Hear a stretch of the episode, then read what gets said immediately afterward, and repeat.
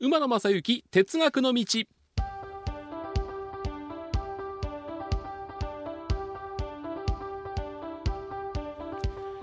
皆さんこんにちは。NBS アナウンサー馬野正幸です。いや本当にもう夏本番。今年はこの、まあ、表現がどうか アナウンサーとしての表現としてどうかと思うんですがクソ暑い日が本当にもう早くやってきましたんで、えー、汗ダクダクなわけですけども。あのー、私電車に乗るときにですね、まあ、阪急神戸線で、えー、通勤してまして MBS に来るには茶屋町の改札口って一番後ろがちょうどいいんですね。だから一番後ろ車掌さんのそばにいる、まあ、見てることが多いんですけどもあの最近の車両っていろんなモニター昔の電車って本当にこう速度計と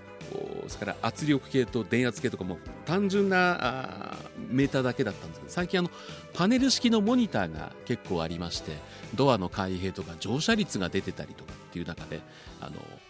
知ってます？あの各車両の冷房設定温度なんかも出てたりするんですよね。えー、最近はあの弱冷車っていうのがありまして弱冷車大体27度8度に設定されてて僕の乗る電車は普通の弱冷車じゃないところって23度ぐらいに設定されてるんですけども駅まで汗かいていってシャツが濡れてる状態で23度の電車って結構きついなと思うんですよね。かといって弱冷車はやっぱりちょっと冷え方が難しいですよね。大勢の人が乗る中で、えー、大勢の人に多くの人に快適に思ってもらう気温設定温度設定って難しいな。これ極端ですけども8両編成の電車だったらもう前から1度ずつ変えてって好みの車両に乗ってみる。あのどうしても主要ターミナル駅の階段があるところとか改札口の近くっていうのは混むじゃないですか。そうすると例えば8両の電車10両の電車でも混雑がこう偏ることがあると思うんですね。それをこう均等にするためにもですね、まあ、多分本当に鉄道に従事している方が聞いてらっしゃったらですね無茶なことというか現実意味の薄いことを僕は提案してるかもわからないんですけども8両編成あったらですね21度2度3度4度5度1度ずつ刻みで28度までっていう車両を作ってみたら乗車の、まあ、混雑度っていうのは車両でどう変わるのかな。こんな実験をしてみたいなっていうふうにまた朝通勤の時にですね妄想しながら考えてみたんですけども。いろんな情報がねその運転台にあるモニターにはあるんですけども皆さん鉄の情報ってやっぱり各鉄道会社のホームページから得ることっていうのは多いと思うんですけどもちょっとですねこの前各社のホームページをパトロールしてたら面白いものを見つけましたんで今週はそのお話をしたいなというふうに思っております。今週のテーマはこちらです。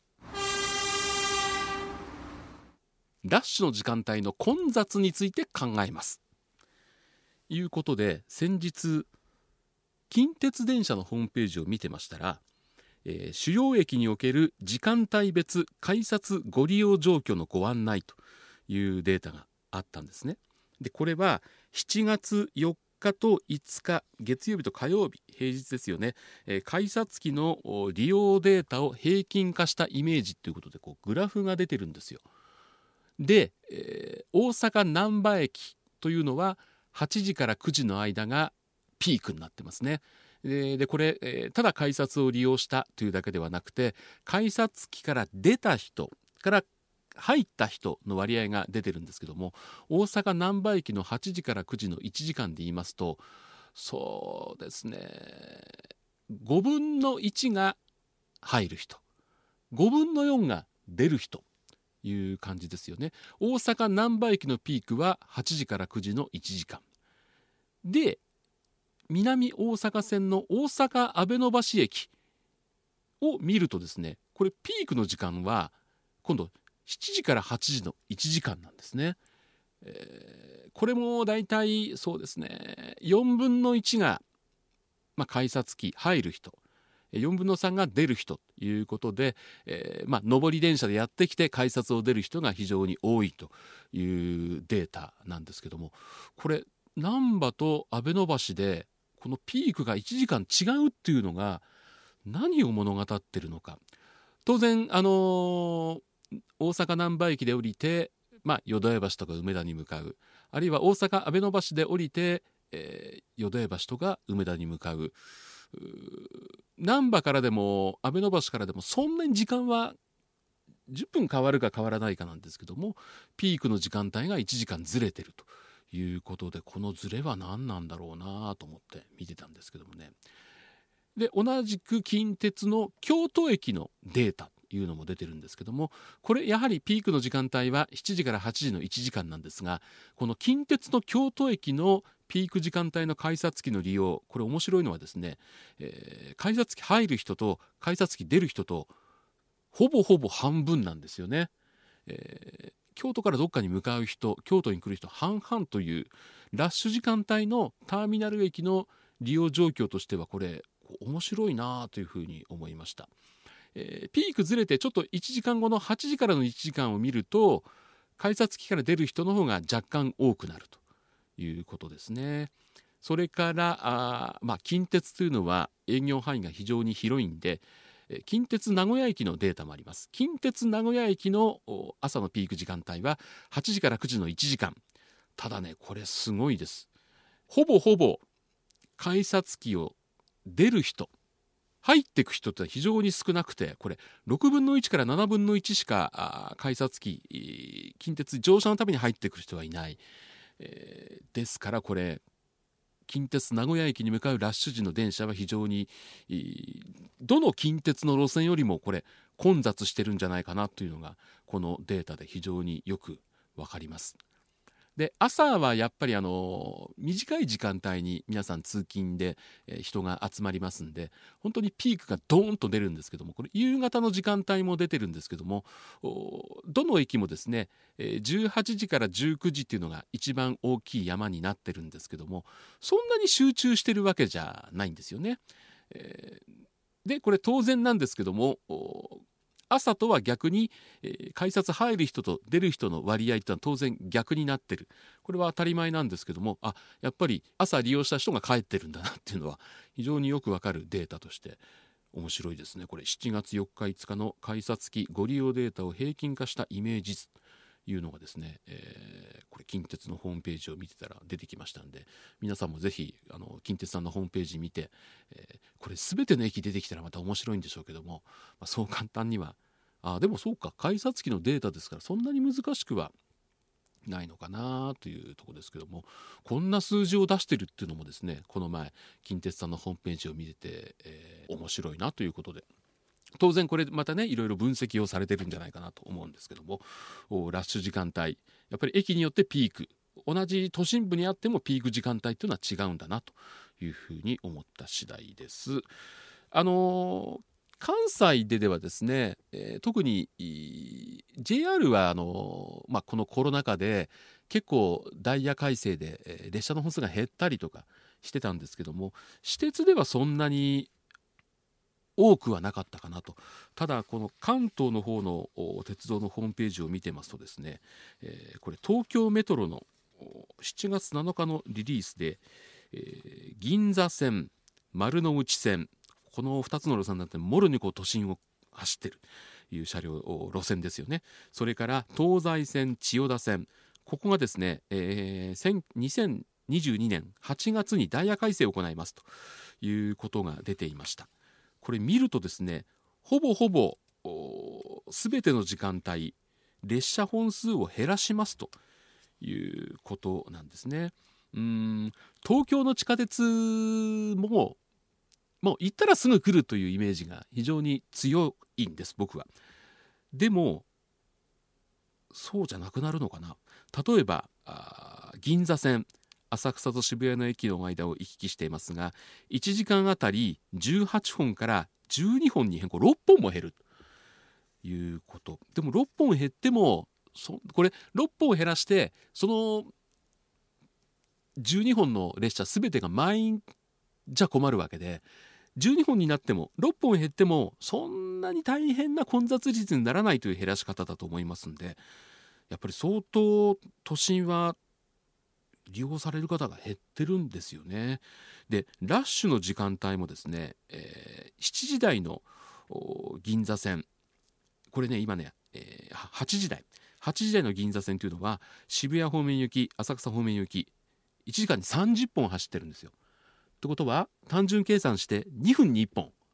これが4本減って26本に変更になるということですね。これ夕方の時間帯もですね1時間あたりだいたい2本、えー、銀座線は減るということが書いてあります。それから丸の内線。丸の内線というのは池袋を出てお茶の水銀座、えー、東京銀座赤坂新宿荻窪という方に向かっていく。これも混雑率の高いということでファンの間では知られている地下鉄なんですけども例えばラッシュの時間帯8時台の池袋新宿間の新宿方面行きってこれ今ね8時台ですよ。これ新大塚駅を基準に考えると1時間にね31本走ってるんですって。で1時間に31本というと平均するとこれ2分切るわけですよ。でちょっと興味があって、えー、池袋から1つ新宿に寄った新大塚という駅があるんですが現在のダイヤの新大塚駅の時刻表をホームページで見てみました。そうするとですねほぼほぼ2分おきに電車が発着するんですけども8時ちょうどの後が8時2分。ですから2分ですよね。その次がなんと2分の後3分という電車があるんですよ。もちろんこれは2分00秒の後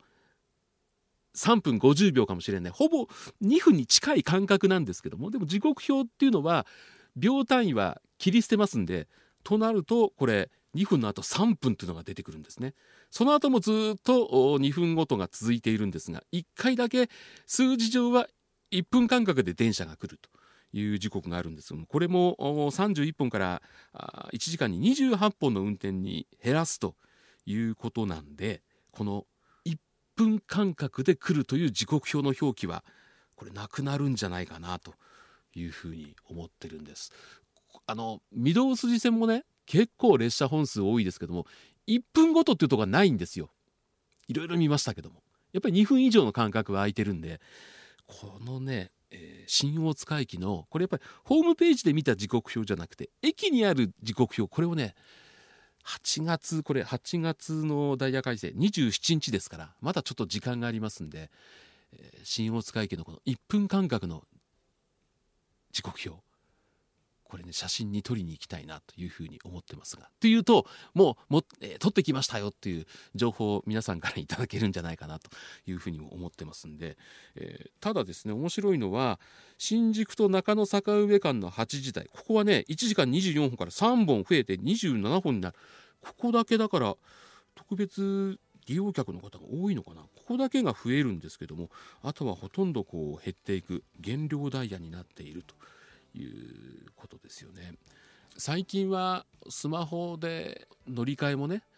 データで見たりとかする方いて駅のホームに貼ってある時刻表を見るという方ってあんまりいらっしゃらないと思うんですけども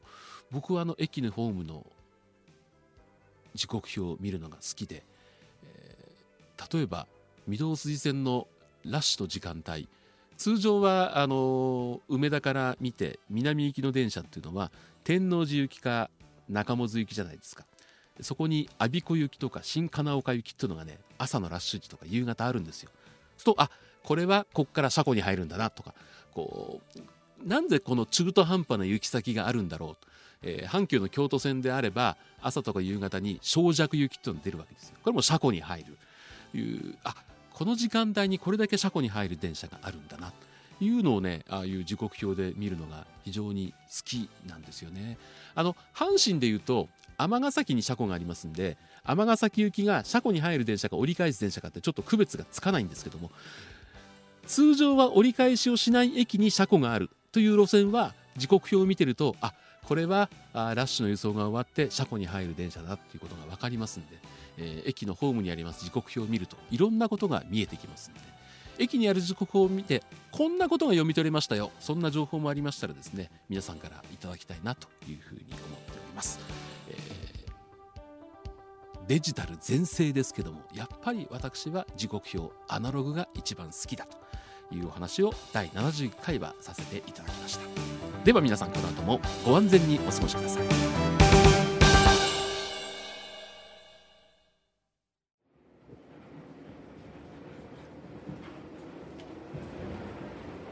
皆様本日は馬鉄にご乗車いただきまして誠にありがとうございます。次は終点茶屋町茶屋町でございます。ドアン様もお忘れ物なきようにご準備お願いいたします。馬鉄またのご乗車お待ちしております。